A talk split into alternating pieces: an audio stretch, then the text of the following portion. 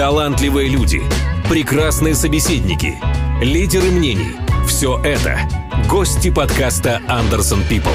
Оставайтесь с нами и становитесь лучше и мудрее.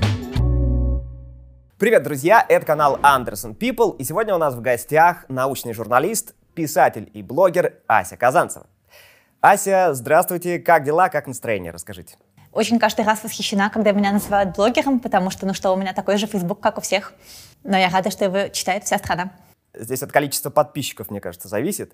С какого количества подписчиков можно называть человека блогером и сколько ангелов помещается на кончике иглы? Я думаю, 10 тысяч вот уже вот с десятки начинаются уже блогеры. Ася, э, вы как-то рассказывали историю про то, как э, со своей подругой, будучи под шофе, э, пытались ночью купить антидепрессанты. Расскажите чуть подробнее. Это лучшая история о том, как меня узнали на улице.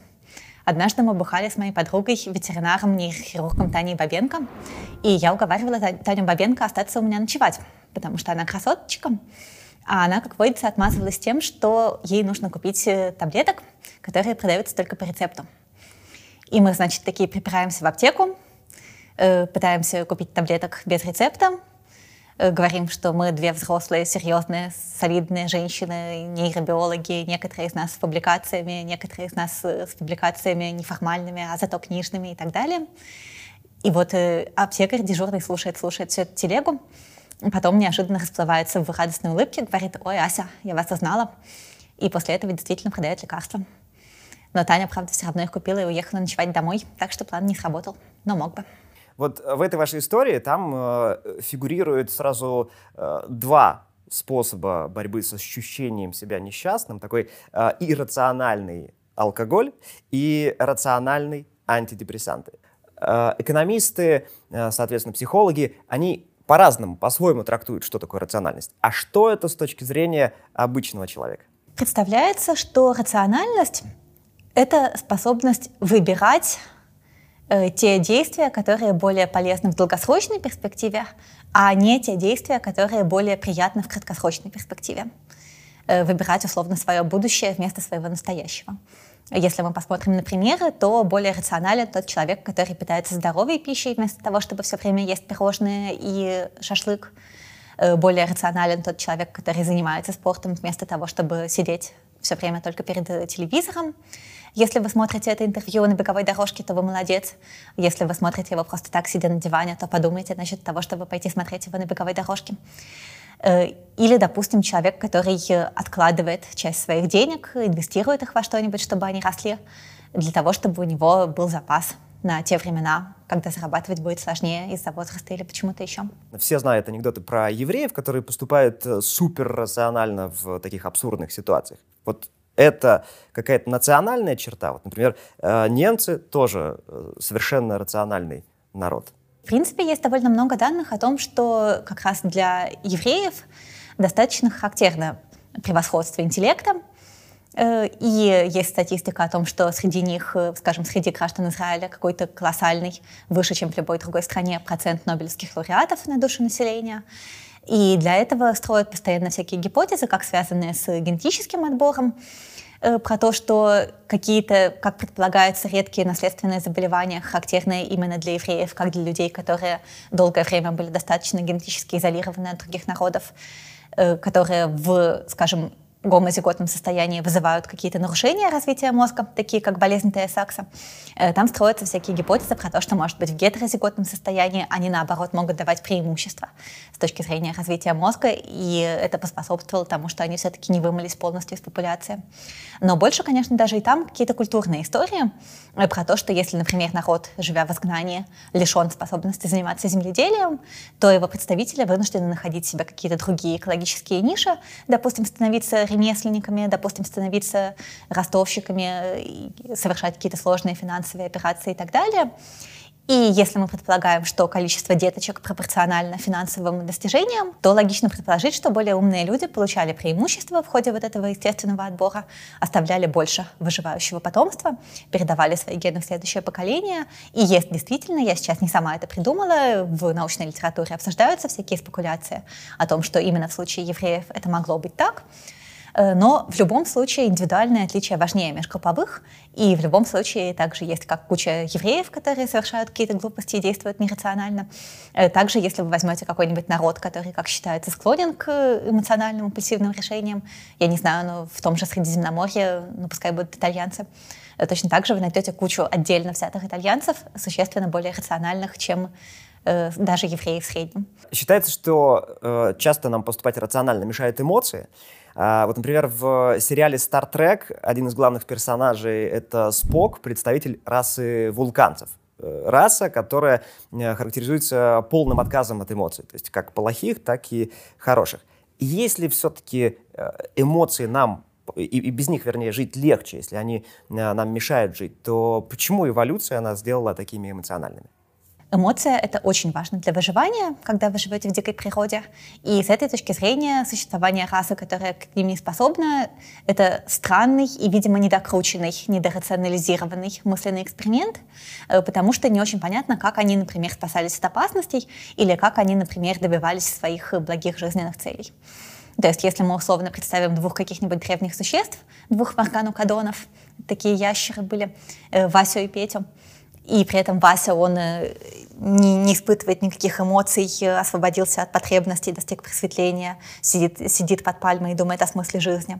А Петя целыми днями суетится, целыми днями чего-нибудь хочет, целыми днями чего-то боится то существенно выше вероятность, что именно эмоциональный будет э, добывать себе еду, добывать себе партнерш, убегать от хищников и таким образом делать все эти вещи, которые способствуют его выживанию, способствуют его э, размножению, способствуют передаче генов в следующее поколение. Таким образом, следующее поколение станет более эмоциональным. И эволюционные психологи часто рассматривают эмоции как некоторые надпрограммы действий, э, какая-то такая одна кнопка, которая сразу запускает много всего сразу запускает и изменения в физиологии. Э, вы там, допустим, у вас э, включается симпатическая нервная система, кровь прилипает к сердцу, к мышцам, вам становится проще убегать. С другой стороны, изменяется фокус внимания. Вы начинаете смотреть внимательно именно на потенциальные угрозы и на потенциальные убежища. Изменяется память, работа с памятью. Вы, с одной стороны, лучше запоминаете то, что помогло вам спастись, с другой стороны, из готовой уже памяти извлекаете то, что помогало, помогало вам спастись в прошлый раз. То есть все это вместе работает. И плюс, кроме этого, эмоции важны для социальных связей. Эмоции — это хороший способ, э, которым люди управляют друг другом. Э, это особенно выражено, конечно, как в положительную, так и в отрицательную сторону в общении с маленькими детьми, которые еще не понимают человеческую речь. Э, вы не можете им ничего объяснить рационально, да, полугодовалому ребенку, потому что он еще говорить не умеет. Но зато вы можете хмуриться или улыбаться, и тогда ребенок понимает, надо ли ползти туда, куда он ползет. Это в экспериментах можно подтверждать, можно положить доску из оргстекла прозрачного между двумя стульями, посадить на один из этих стульев младенца, который только что начал учиться ползать, уже более или менее ползет, и предложить ему переползти по прозрачной доске с одного стула на другой. И младенец в такой ситуации обычно сразу не ползет, потому что там прозрачно, там и непонятно, может быть, он упадет и навернется. Младенец оглядывается на маму, и если мама хмурится и мотает головой отрицательно, то тогда он туда и не поползет. А если мама улыбается и кивает, тогда поползет, э, что, опять же, очевидно повышает вероятность выживания младенцев. Э, вообще эмоции — это до некоторой степени врожденная штука, то есть, несмотря на то, что культура, конечно, влияет на то, в какой степени, с какой интенсивностью и по каким поводам мы будем их проявлять, но все равно они очень здорово пересекаются у разных людей и даже у людей других человекообразных обезьян. И, в общем и целом, это язык понятный более или менее универсально. Все понимают, что если кто-то плачет, то что-то идет не так, если кто-то смеется, то что-то идет нормально. Это довольно удобно. Вот вы наверняка изучали э, людей с повреждениями мозга, при которых они э, не способны распознавать собственные эмоции. А как при этом у таких людей вот происходит принятие решений? Это действительно большая популярная история. Э, нужно оговориться, что я ее, конечно, не изучала как исследователь, потому что я вообще ничего на свете не изучала как исследователь. Я популяризацией занимаюсь. Но да, действительно, вы сейчас меня подводите к историям про людей с повреждениями вентромедиальной префронтальной коры из которых самый знаменитый — это пациент по имени Эллиот, изучаемый еще в 70-е годы нейробиологом Антонио Дамасио. У Эллиота все было в порядке до 35 лет, но потом ему диагностировали и удалили опухоль мозга. И после этого начались странности. От него ушла жена после 17 лет отношений, забрав с собой детей. Он потерял все свои накопления, потому что вложил их все в сомнительную аферу своего бывшего коллеги, который до этого был уже уволен за финансовые махинации. Он женился на женщине с сомнительной репутацией на много лет его старше, несмотря на сопротивление родственников, братьев и родителей, которые говорили, что же ты делаешь. Но, впрочем, и с ней через два года развелся тоже. И у него были большие проблемы с повседневной жизнью, потому что он сменил несколько работ, везде его сначала охотно нанимали, потому что у него было хорошее резюме и хороший интеллект, разговорные способности и прочее. Но потом быстро увольняли за неорганизованность, за опоздание, за вот это все. Э, ему, например, было очень сложно поехать пообедать. Если он хотел поехать пообедать, то он э, объезжал несколько ресторанов, потому что ни один ресторан ему не нравился. Э, у него он пытался принять решение рационально о том, э, как и, и где ему обедать. Он анализировал меню, он анализировал цены, анализировал рассадку, локацию, менеджмент, объезжал все рестораны, так и не мог принять решение, через два часа возвращался на работу голодным. Ему было ужасно сложно купить себе какую-нибудь вещь простейшую, например, носочки, потому что, опять же, у него не было такого, что носочки ему нравились, а у него было такое, что он не чувствовал вот этого сигнала от эмоциональных подкорковых центров, что носочки ему нравятся, и поэтому он вынужден был проводить анализ рынка, из каких материалов носочки, каких цветов, какие цены, как эксплуатируется детский труд, какие способы доставки и прочее, и прочее. В итоге месяцами сидел без носочков. С другой стороны, если у него было в доме что-нибудь, то он никак не мог заставить себя это выкинуть. Его дом был полон мертвых растений, стопок газет, у него было шесть сломанных вентиляторов.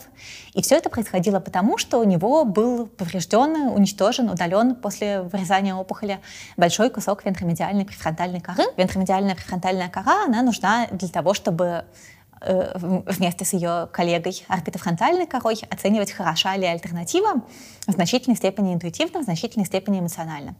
Э, если человек эмоций не испытывает, то ему либо вообще очень трудно принимать решения, вот как было Эллиоту, э, либо, например, еще в других экспериментах показано, что его решения могут становиться очень странными. Вот э, самый классический пример — это дилемма вагонетки.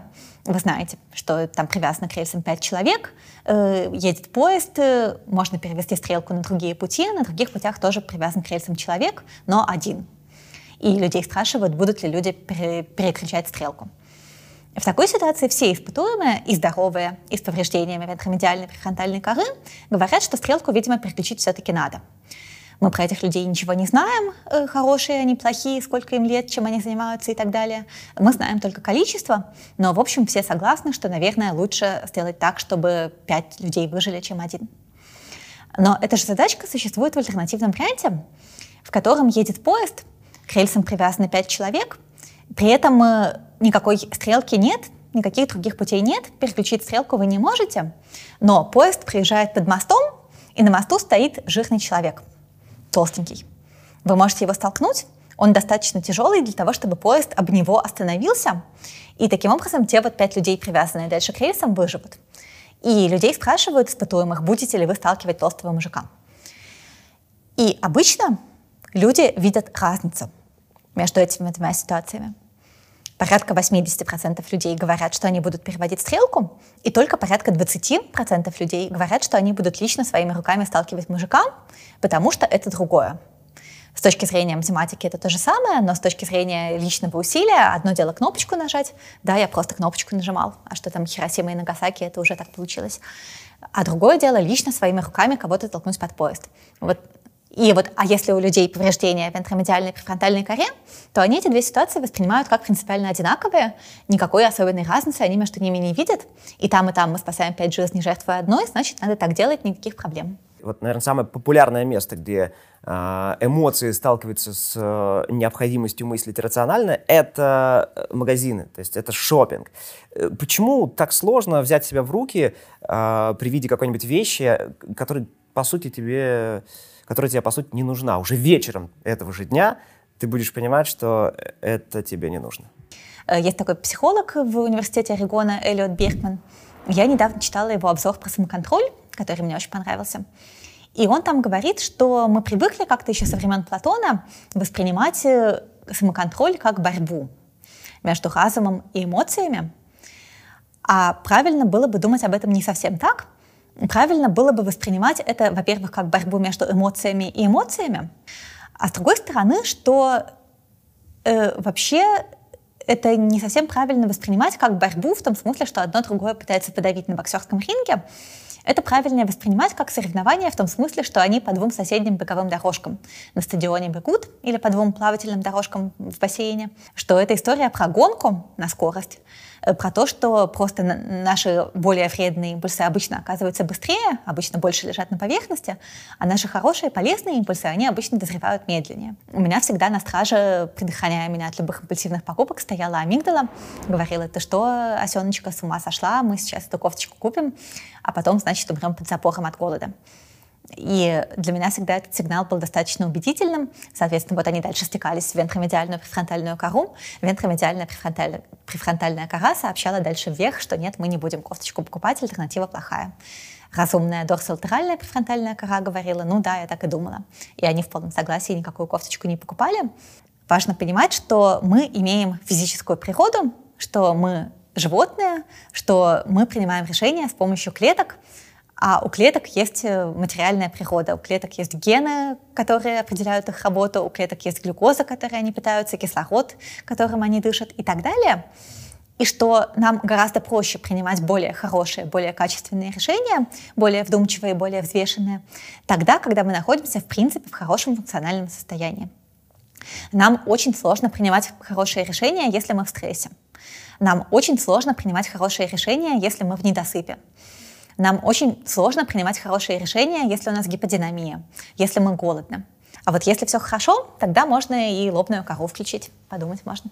Когда, например, а, речь заходит о проблемах в семье, э, то есть семья стоит на грани развода, а постоянно муж и жена, они контактируют друг с другом. А это вот, по сути, человек, который тебе прям бесит, и ты не можешь от этого никуда деться, а тебе нужно взвешенное решение принять. Что делать в этом случае? Убегать из дома на два дня или, или как поступать? Да, обычно, наверное, люди думают, что брак — это вот типа такой серьезный проект, который должен быть на всю жизнь, да, под влиянием христианской культуры и того, как их бабушка воспитывала ну, как бы, ну, come on, э, можно было говорить про брак на всю жизнь, когда женщина умирала в родах с вероятностью 25%, э, и вообще были инфекции, дифтерия и прочее, то есть немного и было той жизни. Можно было надеяться на брак на всю жизнь. Сейчас у нас взрослая жизнь, извините, продолжается лет 60, и рассчитывать всерьез, что мы все это время проведем с одним человеком, и у нас ни разу не изменятся потребности, не разойдутся цели. Ну, это может, конечно, так случиться, но это должно прям сильно повести. Э, существенно выше вероятность того, что это так не произойдет. И дальше люди либо не разведутся, потому что вроде как не положено, но будут страдать, а потом все равно разведутся, когда они уже прям друг друга бесят. Э, ну, либо, если все более благополучно, они разведутся. То есть э, как и вообще с любыми жизненными проблемами, жизненные проблемы нужно отслеживать гораздо раньше, чем они стали такими, что вас уже трясет, что вам уже хочется из дома бежать. Но не надо так. Э, это все развивается медленно, это все развивается постепенно, это все развивается в течение нескольких лет. Э, нужно про это думать, нужно про это рефлексировать, нужно вовремя заметить, что что-то идет не так. И когда вы уже заметили еще в спокойной, комфортной обстановке, что что-то идет не так, то тогда уже думать, будем ли мы это пытаться чинить или будем ли мы пытаться это разрушать и идти заводить какие-то другие отношения. Опять же, если вы достаточно рано это поняли, то вы развестись сможете мирно. У меня, правда, отличные отношения с обоими моими мужьями бывшими. Они ближайшие для меня два самых классных человека. То знаете, вообще часто очень многие проблемы можно решить э, в том случае, если добиться того, чтобы люди друг друга поняли и услышали в том месте, в котором у них не совпадают коммуникативные паттерны. Э, то есть э, у людей, например, очень разные представления о том, какой уровень критики нормальный. Бывают люди, которые просто по природе своей склонны жужжать, говорить, типа, вот денег могло бы быть и побольше. И если они дальше оказываются в одной семье с человеком, который сам по себе страшно тревожный и сам по себе страшно комплексует от того, что денег он должен был бы зарабатывать побольше, то это происходит чудовищный постоянный взаимный износ, потому что одному кажется, что второй его все время ругает, в то время как второй вообще не имеет в виду, что он его ругает. Он просто так сказал. Он совершенно не имел в виду, что нужно вообще переставать отдыхать и начинать только работать.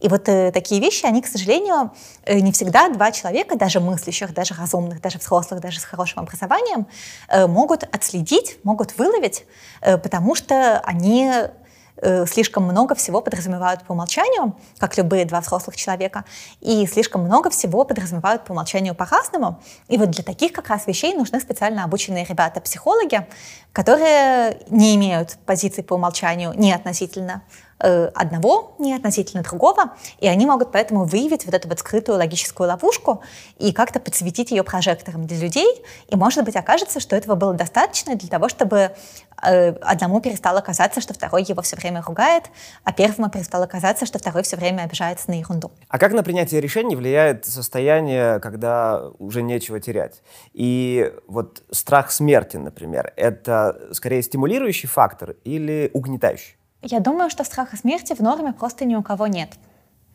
Я думаю, что для человека его собственная смерть совершенно невообразима. До тех пор, пока не подступила вплотную какая-то реальная физическая угроза, до тех пор, пока он не лежит в реанимации. Ну, потому что у нас до сих пор и в России, и в Беларуси куча народу, который не привился от коронавируса, например. Э, единственный способ не прививаться от коронавируса — это быть человеком, которому не хватает интеллектуальных мощностей на то, чтобы вообразить себе возможность своей смерти или возможность смерти своих родителей, которых он заразит этим коронавирусом, не будучи привитым. Э, люди, как правило, довольно хороши в том, чтобы э, маскировать от себя само допускание такой возможности, что смерть когда-то произойдет, и их можно по-человечески понять, потому что думать об этом, конечно, очень неприятно и очень ужасно. Получается, что э, как такового страха смерти вообще не существует, ну, из того, что вы говорите. Или если он существует, то почему же тогда, вот то, что вы сказали э, сейчас, во время пандемии, многие люди, э, кто-то там не прививается, а кто-то банальные меры предосторожности не соблюдает, то есть не носит маски и прочее, и прочее. Ну вот именно поэтому, что страх смерти — это та штука, которую сознание успешно маскирует и гонит. Э, потому что думать об этом слишком неприятно. То есть у нас, конечно, есть страх смерти в ситуациях непосредственной витальной угрозы понятный нашему организму, понятный нашим стрессорным системам. Когда мы катаемся на американских горках, у нас, конечно, есть страх смерти. И это яркое, сильное переживание, которое включает в человеке обратное ощущение того, что он любит жизнь. Хорошо помогает от начинающейся депрессии в, субдепрессив... в субдепрессивном состоянии. Э, но при этом подумать о смерти как-то более абстрактно, типа вот от коронавируса — человек совершенно не способен, э, если только он не какой-то очень прокачанный. Ася, пару слов про полиграф. Вот поинтересуемся этой темой у вас. Считается, что детектор лжи практически невозможно обмануть, как раз потому, что мы, в общем-то, э, не очень сильно умеем контролировать свои эмоции. Но почему тогда в США и ряде европейских стран вот показания, которые добываются на полиграфе, они не имеют юридической силы. Смотрите, полиграф, он измеряет кожно-гальваническую реакцию. Кожно-гальваническая реакция — это изменение электропроводности кожи из-за усиления или ослабления потоотделения.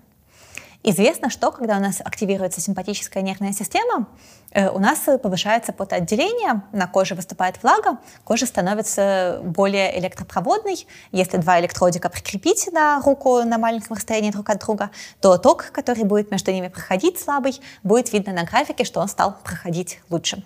Сопротивление кожи стало меньше из-за того, что кожа увлажнилась. Но проблема в том, что эта реакция, она достаточно хорошо и надежно отражает эмоциональное волнение – при этом она абсолютно вообще ничего не говорит о причинах этого эмоционального волнения, и именно поэтому не имеет никакого отношения к доказательствам в суде. У вас может повыситься кожно-гальваническая реакция в том случае, если вам показали паука, а вы боитесь пауков. У вас может э, она повыситься от того, что в лабораторию вошел наш, э, ваш научный руководитель, а вы в него, например, тайно влюблены.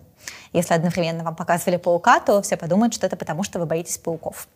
Э, у вас она может повыситься от того, что вы вспомнили, как э, вам несправедливо не подняли зарплату, когда всем подняли в тот момент, когда психолог задавал вам какие-то ваши скучные вопросы. С другой стороны, допустим, вы человек э, Раскольников, который старушку топором зарубил, и в суде вас хотят проверить, правда ли вы зарубили старушку топором, вам показывают топор и пытаются измерять вашу кожно-гальваническую реакцию. Но вы, например, предвидели такое развитие событий, и поэтому вы каждый день за завтраком полчаса смотрели на топор и вы уже давно привыкли. И топор уже не ассоциируется у вас с этим убийством, вы уже привыкли, что топор у вас ассоциируется с завтраком. И таким образом у вас нету кожно-гальванической реакции в ответ на то, что вы посмотрели на топор. Э, то есть э, этот самый детектор лжи, он не фиксирует ложь. Именно поэтому от него мало практической пользы. Он, да, фиксирует волнение, но это волнение может быть вообще от чего угодно, или его может не быть там, где оно ожидалось бы. А есть мнение, что вот значительная часть нашего самоконтроля э, это вот из-за боязни э, понести наказание за нарушение закона. То есть, другими словами, если взять и отменить все законы, то очень скоро мы скатимся просто вот к такому э, поведению грабежи, убийства и прочее. Что думаете на этот счет? Я думаю, что все люди разные, и что, наверное, есть какие-то люди, которые не совершают преступлений именно из-за страха наказания, но вряд ли это какой-то заметный процент популяции. Если бы я могла вас убить, зная, что мне за это ничего не будет, я бы все равно не стала вас убивать, потому что нафига? Какой смысл? Во-первых, у меня нет к вам никаких серьезных претензий, да и несерьезных, в общем-то, тоже нет, мы с вами только что познакомились. Э, а во-вторых, э, да, во-вторых, ну, чтобы что? Э, зачем мне совершать действие, которое вызовет у меня моральное угрызение, муки совести и будет совершенно бессмысленным и принесет миру явным образом много-много зла, даже если мы предположим, что меня за это не посадят в тюрьму. Большинство людей не убивает и не грабит совершенно не потому, что им закон запрещает убивать и грабить, а потому что они считают в рамках своей системы ценностей, что это не очень хорошая идея убивать и грабить, что нормально зарабатывать деньги интереснее, что если какой-то человек вам так уж ужасно не нравится, вы можете от него уехать в другой город в крайнем случае, и все равно это будет лучше, чем его убивать. Э, и в общем и целом все общество понимает, что сотрудничать полезнее чем бесконечно враждовать, потому что сотрудничество порождает игру с положительной суммой. То есть, э, если у вас есть один мешок зерна, и вы этот мешок отбираете у соседа, его убив, то, ну окей, у вас будет мешок зерна и труп. Но если вы с соседом делите, например, этот мешок зерна пополам и сотрудничая, помогая друг другу, оба готовите поля под распашку и выращиваете там зерно, э, то таким образом ваш мешок зерна превращается в 10 мешков зерна. У вас 5 мешков зерна, у соседа 5 мешков зерна. Это гораздо выгоднее. Любое сотрудничество выгоднее, и люди, в общем, склонны это понимать. В общем и целом вся система образования и культуры, она настроена, направлена на то, чтобы люди как-то понимали, что сотрудничать хорошо, про это есть очень классная книжка Стивена Пинкера «Лучшее в нас», которая, собственно, э, оценивает вот эти вот тренды по снижению насилия и повышению уровня самоконтроля. И именно как историю цивилизации, которая постепенно понимает, что сотрудничать, никого не убивать гораздо лучше для всех, чем убивать. Но, э, смотрите, кроме этой книги, есть, например, и фильм «Судная ночь». Вы смотрели? Нет. Там э, основная идея в том, что для нормального, правильного функционирования общества нужно хотя бы один день в году выделять на то, чтобы можно было выплеснуть все свои низменные инстинкты. А насколько эта утопия э, вообще реальна в жизни? Я сейчас читаю книжку «Благоволительница», которая описывает э, Вторую мировую войну с позиции немецкого офицера, который сначала был в тылу, потом попал в Сталинград и так далее. И в ней существенно, что в каком-то смысле психологически немецким офицерам было еще хуже э, чем э, советским офицерам, потому что они точно так же совершенно не понимали смысла всего того, что происходит, но при этом вроде как были в этом кругом виноваты. То есть сначала им говорят, вы должны расстреливать евреев, потому что евреи наши враги в тылу, и они, ладно, расстреливают. Потом им говорят, нет, вы не поняли, вы должны расстреливать евреев всех, потому что они наши враги в тылу, то есть в том числе женщин и грудных младенцев. И как нормальные люди, да, и вчерашние бухгалтеры, они с одной стороны в ужасе, а с другой стороны, ну, типа, партия сказала надо. И вот так они постоянно проходят через эти внутренние конфликты, а потом еще становится очевидно к Сталинграду, что в войне все идет плохо, что никакой победы э, легкой и быстрой не будет точно, а скорее всего уже вообще никакой. Э, и как-то вот они должны со всеми этими последствиями выборов жить. Быть сволочью тоже радости мало, понимаете? Э, нормальный психически здоровый человек, он страдает от того, что внезапно оказалось, что он пошел в разнос и таким образом начал причинять вред другим людям. Смотрите, экстремальные поступки, э, такие как поедание рыбы фугу, например, прыжки с тарзанкой и прочее, прочее, это вот говорит о, в общем-то, силе воли человека, или же это такая тяга к саморазрушению? Это не то, ни другое, это потребность испытать эмоцию, э, потребность получить выброс эндорфинов – когда мы говорим про стресс, то мы обычно вспоминаем про главные гормоны стресса – адреналин для быстрых ответов и кортизол для медленного хозяйственно-административного обеспечения стрессорной реакции. Но кроме них э, стресс сопровождается еще и выбросом эндорфинов.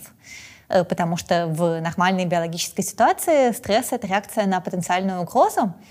Э, стресс происходит, когда, допустим, вы убегаете от тигра или когда вы, допустим, падаете с дерева. И в этой ситуации абсолютно разумно выбросить в кровь еще эндорфинов для того, чтобы, когда тигр все-таки откусит вам ногу или вы с дерева все-таки упадете, то у вас случилось бы обезболивание, вы бы не умерли хотя бы от болевого шока. Но проблема в том, что когда этих эндорфинов в кровь выброс произошел, а при этом боли, собственно, не было, то эти эндорфины расходуются на эйфорию, на повышение настроения. И, собственно, то, что называют адреналиновой зависимостью от какого-нибудь там экстремального спорта, это, конечно, не адреналиновая, он сам по себе не особо обладает психоактивными эффектами, а именно эндорфиновая зависимость, то есть такой, как источник героина, но маленький и прямо в вашем мозге. А где вообще проходит эта грань между э, такой, таким желанием пощекотать себе нервы и уже конкретной тягой к саморазрушению? Я не думаю, что человек э, Э, открывая пачку сигарет и доставая щелкая зажигалкой, он прямо думает, я обязательно умру от рака легких через два года. Какая отличная идея. Я думаю, что человек про это не думает. Я думаю, что человек думает, ой, как мне сейчас хорошо и нравится от того, что я курю. Человека, который бросил курить, вот автоматически считают волевым. А почему все-таки одним людям легко даются такие серьезные, важные решения, а другие могут полжизни потратить на то, чтобы обещать себе завязать с алкоголем и сигаретами, но в итоге так ни к чему и не прийти. Ну вот в случае с курением, э, опять же, важно то, что все люди разные, и гены у всех людей разные, и в частности гены ацетилхолиновых рецепторов и прочие гены, вовлеченные в контроль и регуляцию ацетилхолиновых рецепторов, у людей, к сожалению, разные, э, поэтому физиологическая зависимость от никотина у людей формируется э, весьма с разной интенсивностью. И, к сожалению, те люди, которые ею подвержены, те люди, у которых от природы ацетилхолиновые рецепторы хорошо реагируют на никотин.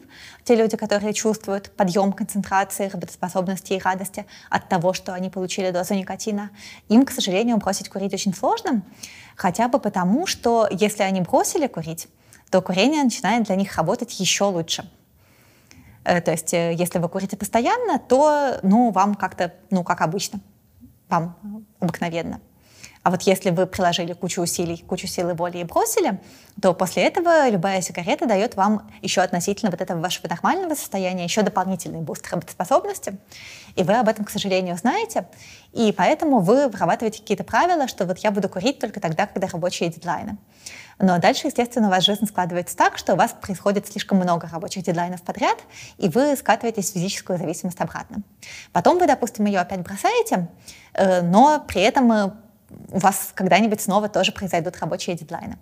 К счастью, сейчас есть хорошая фармподдержка, Э, есть э, всякие, например, растительные алкалоиды, которые связываются с теми же самыми ацетилхолиновыми рецепторами, и с одной стороны мешают никотину с ними связываться, а с другой стороны немножко приглушают ломку, и на таких э, вещах бросить человеку достаточно легко, но опять же в этом есть некоторый минус, потому что человек понимает, что бросить будет достаточно легко, и это еще дополнительно способствует тому, что он потом э, в ситуации рабочего дедлайна начнет курить обратно, и так он и крутится туда-сюда, а вот эти вещества, они тоже не безвредные, по-видимому, для здоровья. По крайней мере, никто не проверял, что будет, если несколько раз в год их сжирать. Вот, поэтому я думаю, что ну, вот для девчонок хороший надежный способ бросить курить — это беременность и кормление, потому что там вы волей-неволей не курите два года, а через два года все-таки уже вы уже накопили опыт того, что вы и без курения можете каким-то образом справляться с жизнью. А для мальчиков я даже не знаю. Э, мальчикам вообще не повезло. Ну, импотенция может быть, потому что я, например, никогда не сплю с курящими, потому что где-то после 30, тем более после 35, у них уже начинаются заметные проблемы с эрекцией. Э, и, в общем, э, ну, я им просто заранее не дам, потому что нифига мне такое. Многие курильщики э, от 30 лет вам возразят, что на самом деле никаких проблем с импотенцией у них нет. А многие люди творческие, которые употребляют алкоголь, скажут, что для них это стимулятор. Вот известное выражение Хемингуэя «пиши пьяным, редактируй трезвым. Э, это такая форма оправдания своей зависимости от алкоголя. Что вы думаете на? Понимаете, дело в том, что человек-профессионал, он обычно чувствителен к качеству своего продукта и готов довольно многим жертвовать ради качества своего продукта. И человек-профессионал понимает, что в общем и целом текст получается лучше тогда, когда сознание твое ничем не одурманено. Потому что когда создание твое одурманено, то ты э, теряешь чувствительность к качеству, и ты, например, э, ну там условно можешь слишком много однокоренных слов в одном предложении написать или даже падежи не согласовать. Поэтому здесь, конечно, ключевая часть — это редактировать трезвым, а писать трезвым на самом деле тоже лучше, потому что потом меньше редактировать. Э, но, может быть, в каких-то ситуациях, когда вот прям блок встал, затык, затор, это может сработать, но именно как разовая акция, а не как постоянный метод. Предположим, я писатель или там пишущий журналист, и сажусь написать какую-то статью или, может быть, даже книгу, и не могу начать. И я начинаю себя заставлять. Что вообще в голове происходит в тот момент, когда ты начинаешь себя заставлять что-то делать? У человека, который пытается и не может заставить себя работать, у него происходит некоторый, опять же, конфликт мотиваций. Э, потому что, с одной стороны, э, он понимает, что в долгосрочной перспективе хорошо бы ему эту работу делать, с другой стороны, эта работа вызывает у него какой-то ужас, панику, непонимание, как к ней подступиться, и в этом ужасе, панике и тревожности он ищет себе утешение в каких-то простых мгновенных радостях, типа почитать фейсбучек, а потом, когда он этот фейсбучек почитал, ему становится еще страшнее от того, что времени осталось еще меньше, и ему, опять же, еще сильнее хочется читать фейсбучек, потому что задача на фоне уменьшившегося времени вызывает у него еще больше ужаса. И так происходит до тех пор, пока не подступил вплотную дедлайн, потому что когда подступил вплотную дедлайн, то тогда уже страх перед тем, чтобы делать работу, оказывается слабее, чем страх перед тем, что она будет не сделана, и тут-то человек уже себя преодолевает. Вот, и бороться с этим можно разными способами, э, но в общем и целом э, большая часть из них, она направлена на то, чтобы снижать степень того, насколько задача вас пугает, например, путем того, чтобы разбивать ее на какие-нибудь маленькие кусочки. Потому что одно дело выучить всю высшую математику, а другое дело купить тетрадочку. Купить тетрадочку вроде бы не так страшно, а потом уже начало положено, можно уже написать на тетрадочке высшая математика, и тоже будет еще какое-то действие, которое вы тоже сделали, и вы молодец. Э, многим помогает работать по таймеру, включать его на 15 минут, потому что работать 15 минут — это не так больно и не так страшно, как пытаться сразу решить всю большую задачу, и при этом есть надежда за это время что-нибудь понять о том, как эту задачу решать, может быть, даже испытать к ней интерес. Кто-то использует формы внешнего принуждения, внешнего давления и контроля.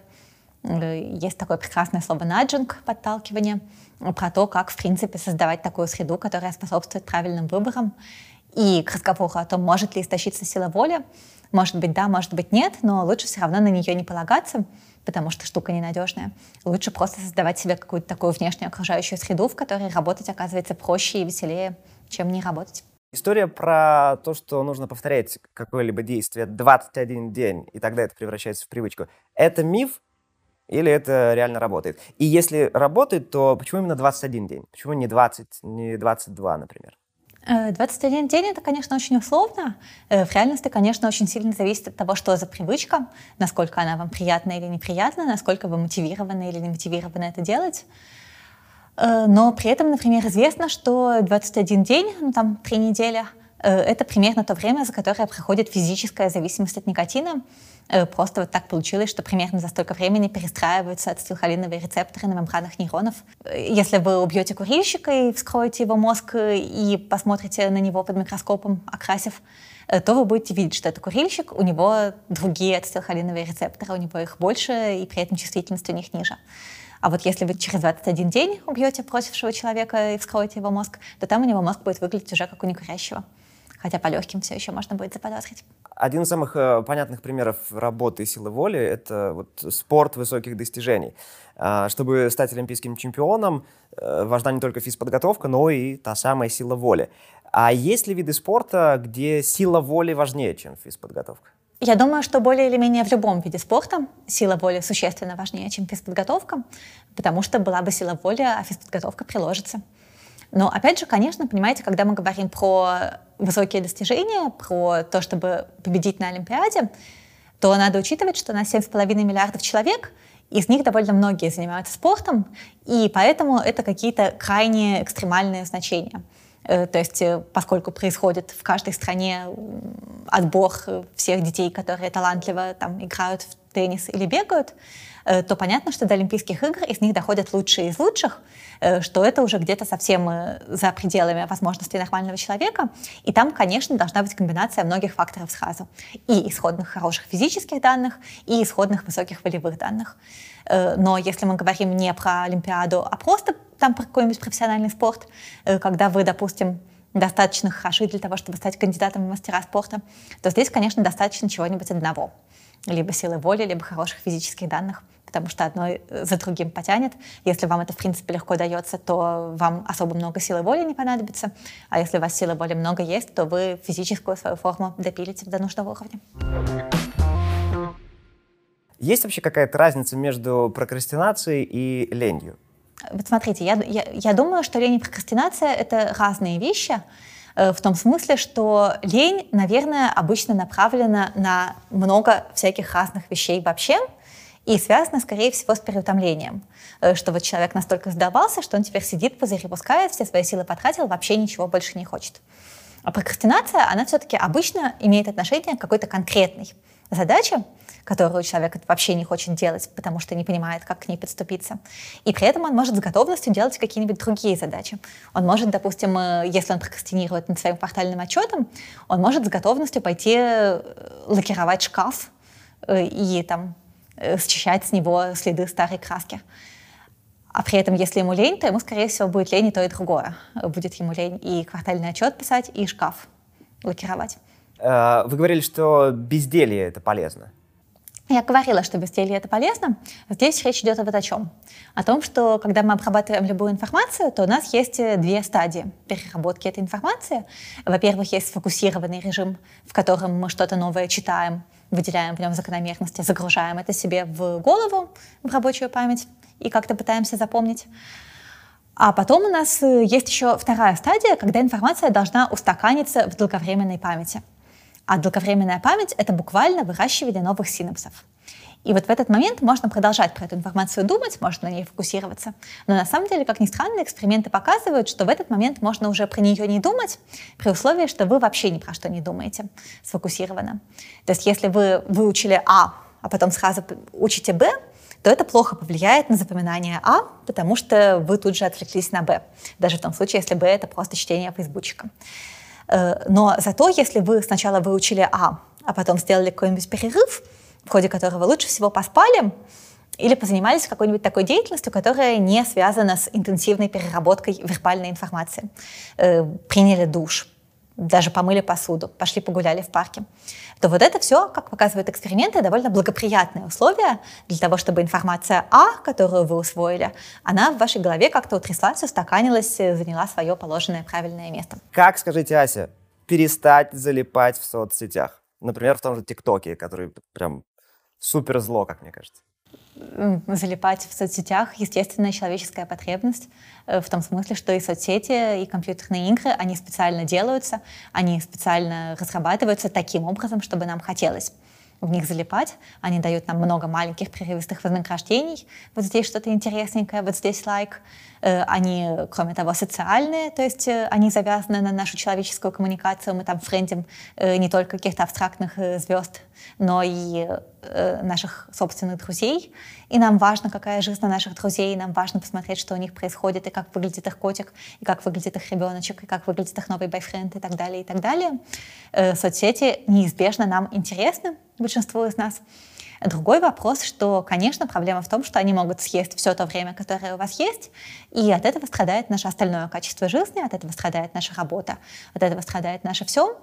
Э, но здесь э, мне кажется, что если эта проблема не преодолевается естественным путем, если вы действительно тратите на соцсети больше времени, чем вы хотели бы на них тратить, у меня просто, понимаете, вот эта проблема не выражена, потому что соцсети — это, среди прочего, часть моей работы, поэтому они не настолько сильно кажутся мне привлекательными именно как развлечение. Э, но если действительно они отъедают время от вашей работы, и это проблема, то тогда, ну, наверное, самый разумный способ — это лишить себя выбора, по методу Одиссея, да, который привязывал себя к мачте для того, чтобы он не мог поплыть на зов сладкоголосых сирен. Существует куча приложений для страдающих от соцсетей людей, которые, допустим, разрешают пользоваться двух, соцсетями не более двух часов в день, а все остальное время соцсети заблокированы. И вам нужно ввести пароль из 28 знаков э, с буквами, цифрами и подчеркиваниями, которые вы, конечно, не помните, которые, конечно, лежат где-то на бумажке, которая куда-то запрятана, для того, чтобы разрешить самому себе провести в соцсетях больше времени. Э, ну и дальше тут уже такое. Э, то есть вы знаете, что соцсеть отключится ровно в полночь, превратится в тыкву, и, допустим, у вас там какой-то страстный диалог в интернете, кто-то не прав. Ну, если этот диалог настолько страстный, что вам не лень полезть на шкаф, найти эту бумажку, ввести 28 символов, но это одна история. Может быть, это правда очень важный диалог для вас.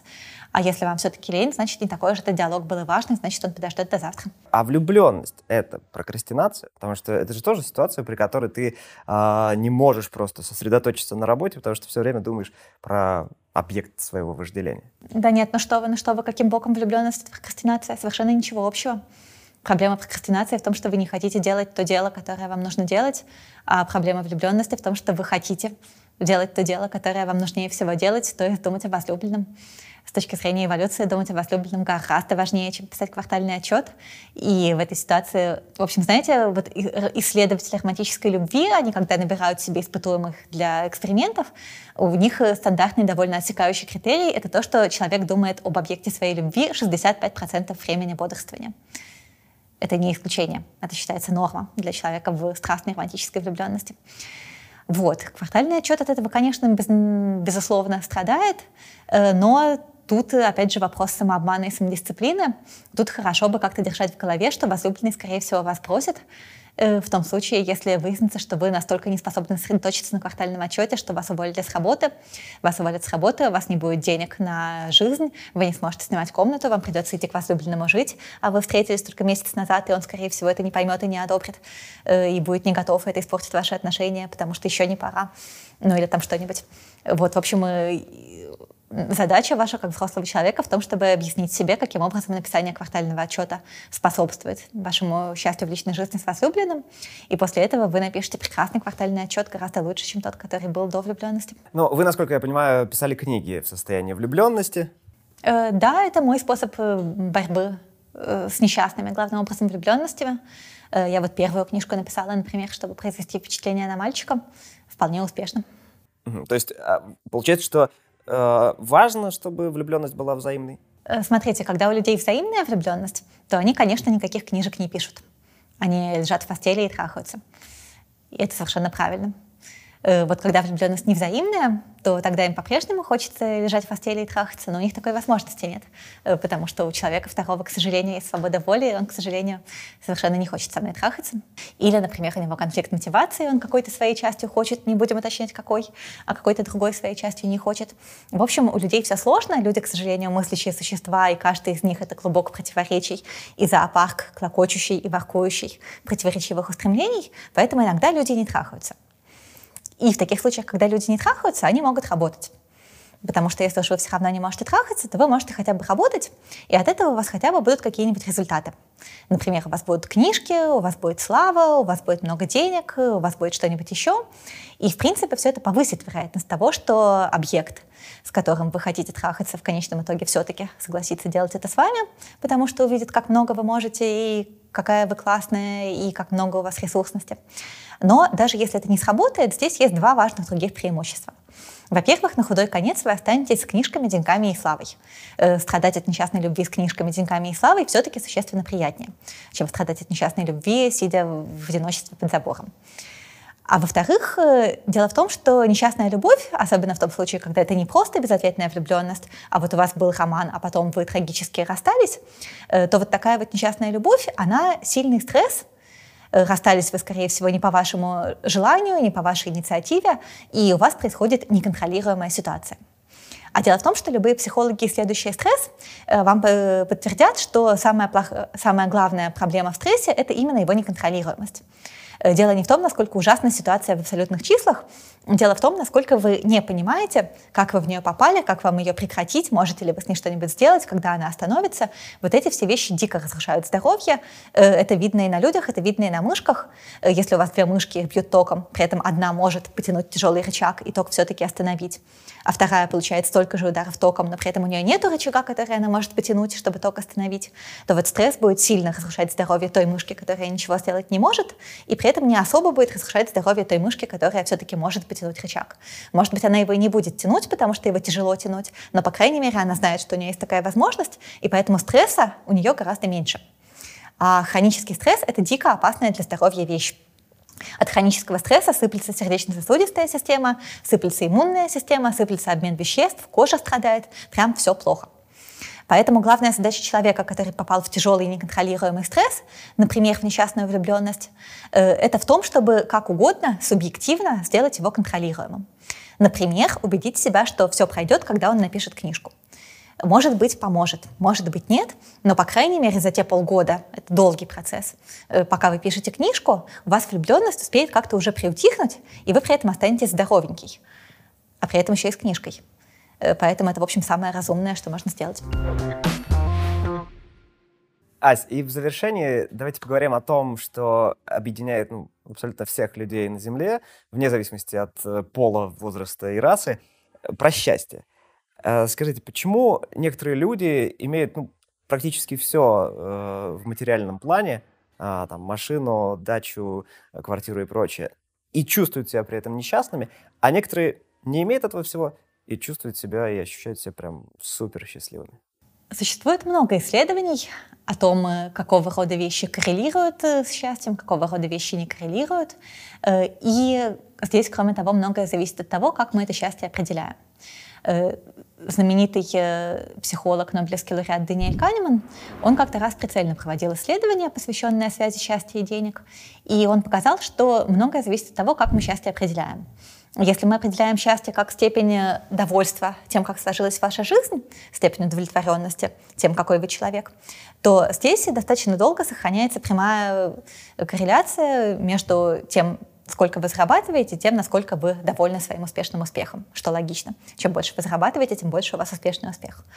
Но если мы при этом смотрим на такие аспекты счастья, как э, повседневная гедонистическая эмоциональная радость от того, что жизнь ваша хороша, как количество позитивных эмоций, которые вы испытываете, и маленькое количество негативных, которые вы испытываете, то вот здесь обнаруживается, что график уже другой, что деньги повышают уровень счастья до какого-то предела, но потом внезапно он выходит на плата, и дальше деньги, дальнейший прирост денег на повышение уровня счастья уже особо не влияет. И это наблюдается, когда вы не так-то сильно превысили среднюю зарплату э, по там, вашей стране или по вашей социальной группе. Э, то есть если мы на Россию посмотрим, ну, в России, я думаю, человек э, с высшим образованием и опытом работы, но опять же, Россия большая, скажем так, в Москве человек с высшим образованием и 10 годами опыта работы достаточно спокойно зарабатывает 150 тысяч рублей.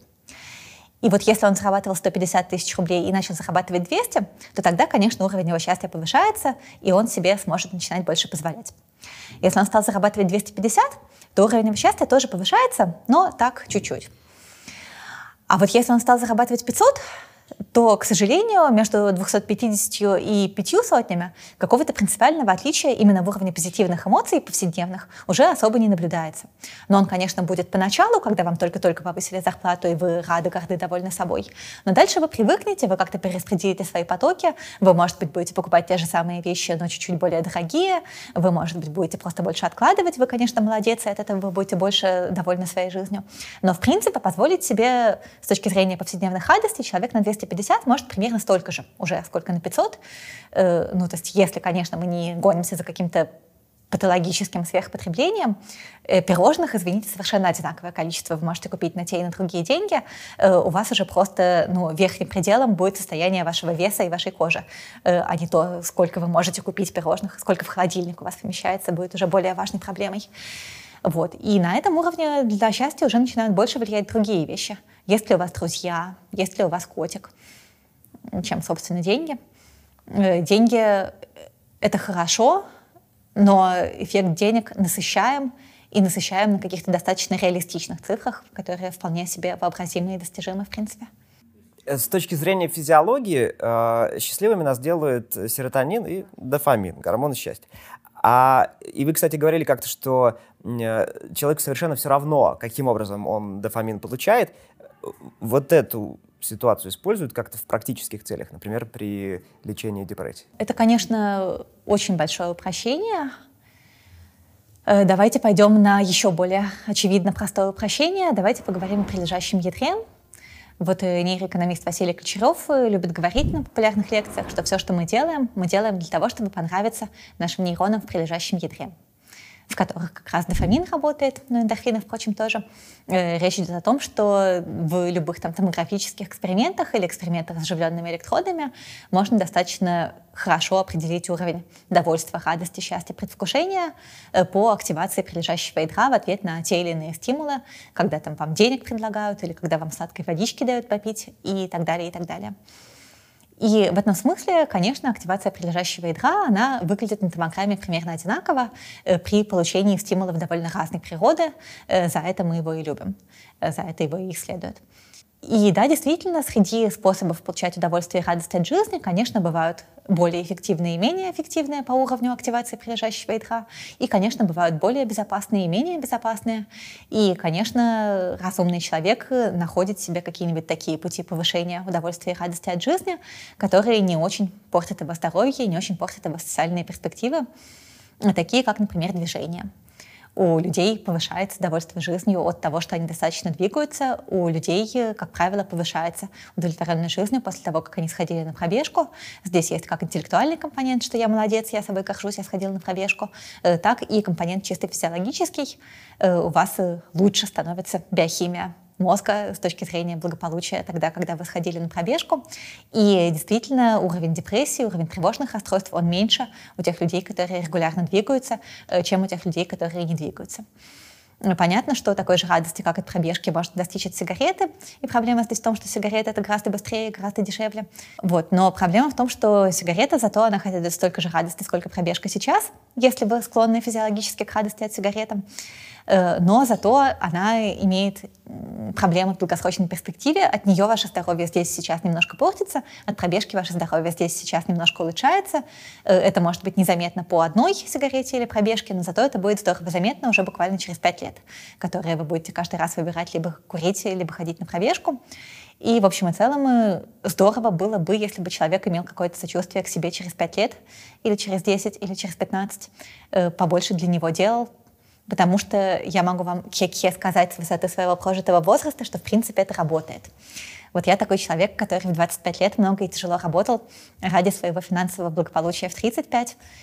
И теперь у меня вот квартирочка в лучшем районе Москвы, с довольно недорогой ипотекой, э, потому что заслужила ее не я в том-то и дело, вот не та я, которая сейчас тут в кресле сидит, заслужила ее та девочка, которая в ночном аэропорту Норильска мерзла в 25 лет и писала книжку без всякой надежды. Э, то есть она, правда, много и тяжело пахала на меня, а я теперь лежу на печи и ничего не делаю. Э, но на самом деле немножко работаю, потому что думаю про благополучие себя в 40. Вот, это все какая-то ужасно несправедливая вещь, но с другой стороны, вот мы хотя бы в одном теле. Ася, ну и Блиц. Мы задаем вам разные вопросы, и вы стараетесь отвечать на них быстро. Мечтать полезно? Да, при условии, что вы потом прикладываете какие-то усилия к выработке программы действий. Свобода воли. Есть она или нет? Скорее, да. В том, на какие из наших противоречивых устремлений мы обращаем больше внимания. Интуиция или холодный расчет? Интуиция, скорее всего, чуть более эффективна. Штамп в паспорте или гражданский брак? Зависит от ситуации. В целом я больше за штампы, но сейчас, например, у меня ипотека, поэтому никаких штампов, только гражданский брак, пока я ее не выплачу. Э, назовите три физических упражнения, улучшающих работу мозга. Это любая аэробная нагрузка, бег, плавание, бадминтон. А три нефизических? Спать, учиться, пить достаточно водички. Э, умным людям, таким как Ася Казанцева, не скучно жить? Э, сразу много всяких разных странных предпосылок в вашем вопросе. Нет, мне вообще не скучно. Но я имею в виду, что э, вы практически обо всем все знаете. Вы знаете, как это все устроено и работает. Да вы что, я ничего не знаю ни о чем. Э, я немножко знаю про когнитивные науки, но при этом я понятия не имею, например, о том, как устроена Солнечная система, из чего сделаны кольца Юпитера, я довольно смутно э, представляю себе, как устроена смена времен года и фаз Луны. Я несколько раз про это читала в Википедии, каждый раз забываю, мне требуется время, чтобы сесть, подумать и сообразить заново. Э, мир богат, и в мире нет вообще ни одного человека, который бы знал все. Даже на уровне школьной программы, к сожалению. Хорошо, идем дальше. Почему женщины в среднем зарабатывают меньше мужчин? Потому что женщины рожают детей, и в том случае, если женщины начали рожать детей в возрасте младше 35, то они получают очень большое карьерное отставание, которое не всегда удается полностью наверстать. Если после 35, то уже более или менее ничего, потому что они уже к этому моменту научаются зарабатывать деньги за более маленькое время. Почему вы сделали себе татуировку в виде тихоходки? Потому что тихоходки классные. Они хорошо выживают. Они миленькие и живучие. Вы себя с ней ассоциируете? Ну, на самом деле, там э, длинная, сложная история, много всяких было внутренних мемов. Вот. Но да, когда я обсуждала ее со своим первым мужем, то вот я ему пишу тихоходки клевые и живучие, или я, я ему пишу тихоходки миленькие и живучие, он пишет прям как ты. Э, какое качество является самым важным, чтобы быть успешным в России? Усидчивость, самоконтроль. Не обязательно в России, в любой стране. Э, вам часто делают комплименты? Если да, то какие? Ну, у меня профессия такая, связанная с личной известностью, э, поэтому, да, довольно часто. Всякие незнакомые люди в соцсетях пишут сказать, что им, например, лекция моя понравилась. Я лайкаю. И последнее. Три любимые книги Аси Казанцевой. Это постоянно меняется. Э, это очень странный вопрос, потому что на него легко отвечать, если ты, в принципе, читал пять книг. А если ты читал больше, то зависит от настроения, от контекста и так далее. Давайте я назову, как всегда, «Хлопок одной ладонью» Коли Кукушкина, э, лауреат премии «Просветитель» прошлого года. Отличная книжка о том, как эволюция повлияла на нашу психику, на то, что мы стали такими, какие мы есть. Э, например, потом «Благоволительницы» Риддела, которых я сейчас читаю, потому что они дают другой угол зрения на Вторую мировую войну.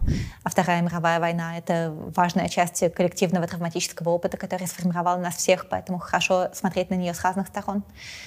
И поскольку сейчас зима, и всем тяжело, и все устали, то пускай будет что-нибудь милое и легкое. Например, есть такой Фредерик Бакман — Фредерик Бакман пишет э, всякие легкие, простые книжки про скандинавских людей, которые живут простой, нелепой жизнью. И это очень душеспасительное чтение, потому что ты читаешь про то, какие все остальные люди нелепые, и тебе становится не так мучительно от того, насколько ты сам нелеп. Здорово, Вась. Спасибо вам большое. Отличный разговор получился. Спасибо. Спасибо, что вы с нами. Надеемся, что было познавательно и интересно. Находите Anderson People на популярных аудиоплощадках, подписывайтесь на наш YouTube-канал и сообщество в социальных сетях, чтобы не пропустить новые интервью. Anderson People. С нами светлее.